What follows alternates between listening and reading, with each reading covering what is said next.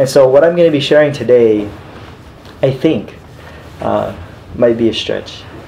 And what I'd like for you to know is that I, I will do my best. I'll let you know I, I am not going to be 100% on, on these things, and I'm not going to say I know this for sure, right? Because what I want to do is that I want to kind of just challenge even some of your grace stuff, right? Not because it's wrong, but it'll sharpen you, it'll sharpen me, because I can learn from you, right? But I could almost guarantee, not, not this group, but just in general, it's easy to jump on a bandwagon. It's the new thing. But if I if I kind of mess with you a little bit and just ask you a couple more questions, do you really believe it? Really, right? And I always tell people what I was asking Rod this yesterday. I said, what if one day I just you go to a church and then your pastor gets up and says, you know, I don't I don't believe in the resurrection anymore. You know, imagine a pastor saying that, or I don't believe Jesus is God.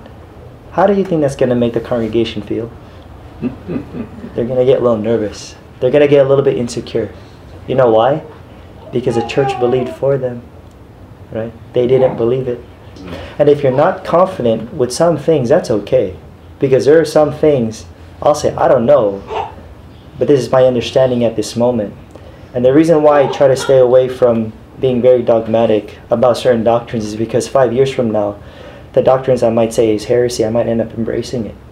You know, so I'm very hesitant now to, you know, I've lost a lot of friends, just like some of you have.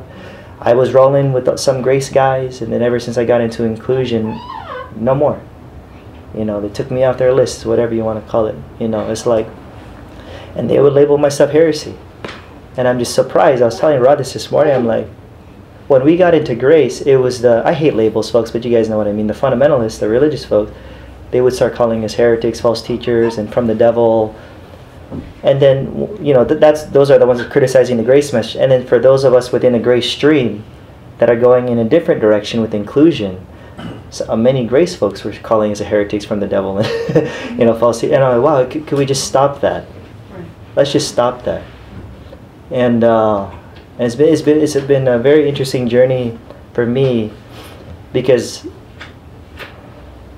I'll admit I haven't figured it all out you know and, and and the reason why i'm willing to talk about the, the hot topics that you won't hear at the pulpit is because although we've taken a lot of hits i feel more liberated than i've ever felt in my whole life and you know what i'm saying? So even though i lost a lot of my friends or i lost their you know i've had people here and i won't mention their names right but I've had people here, like once I got here, my close friends, like straight up, they won't even say hello on the phone, but once I hear my voice, they'll tell me, You're not my brother anymore you're a hmm. universalist, blah, blah, blah, blah. You know, you're never going to preach next to us ever again in the pulpit. A lot of people are banning you in LA. It's like, what? that was like my, I'm like, you could have said hello. you know? And, and this is how aggressive I've seen Christians get where I ask them, are we friends only because of doctrine? Or do you really love me as a friend? I can understand if you don't want me to preach on the pulpit with you, right? but to totally disassociate yourself, then why were we friends? was it because I was into revival like you? You know, it's like ministry based, you know? Yeah. Same denomination. Yeah, right? And, um, and, and this is what I've noticed. If you believe in an exclusive God, you'll become exclusive yeah. too. Right? Yeah. So our view of God is very, very important, which is why our view of the afterlife Whatever you believe about the afterlife will say a lot about your God. Whatever you believe about the atonement, what happened at the cross, whatever you believe about that, that'll describe the way your God is as well. So we need to discuss these things. Right? And, and because it's it's so easy to do the cliches, folks. It's easy, right? And you really have to wonder sometimes, do I really believe the stuff that I'm even saying, or is it just because I'm part of something or my leader believes this and we're scared to question? And what I appreciate about this community that Rod and Eileen has given me the permission to um, share, let's be able to question. But my, my goal is is not to make you confused. Although some of you might get confused by some of my statements, my goal is is to open up our eyes even more that God's love gets even bigger and bigger. Not in the sense that His love gets bigger and bigger, but it gets bigger and bigger in our eyes. Right. So what can I do to peel off some religious ideas that we might have even though to the point where we might have to abandon some stuff that we've been believing majority of our life. Right? When we have this discussion, you're gonna be asking me, "What's your well? What's your answer? Come on, just tell us." Because they were doing that in New York. They just want to know my answer. I'm not here to give you a lot of my answers. I'm here to draw out some of yours so we could figure this out together. But my style is very Socratic.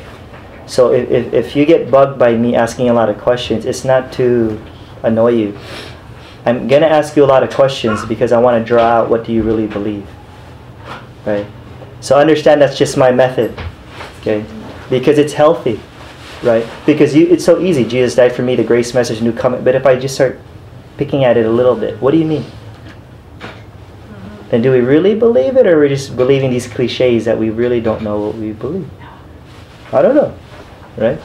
So sorry, that's just the way my background works and um, and I think it's healthy.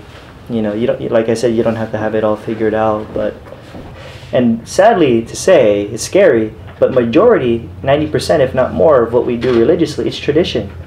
We just picked it up from our parents, from TV, and we've never delved into it ourselves. Why do we do these things?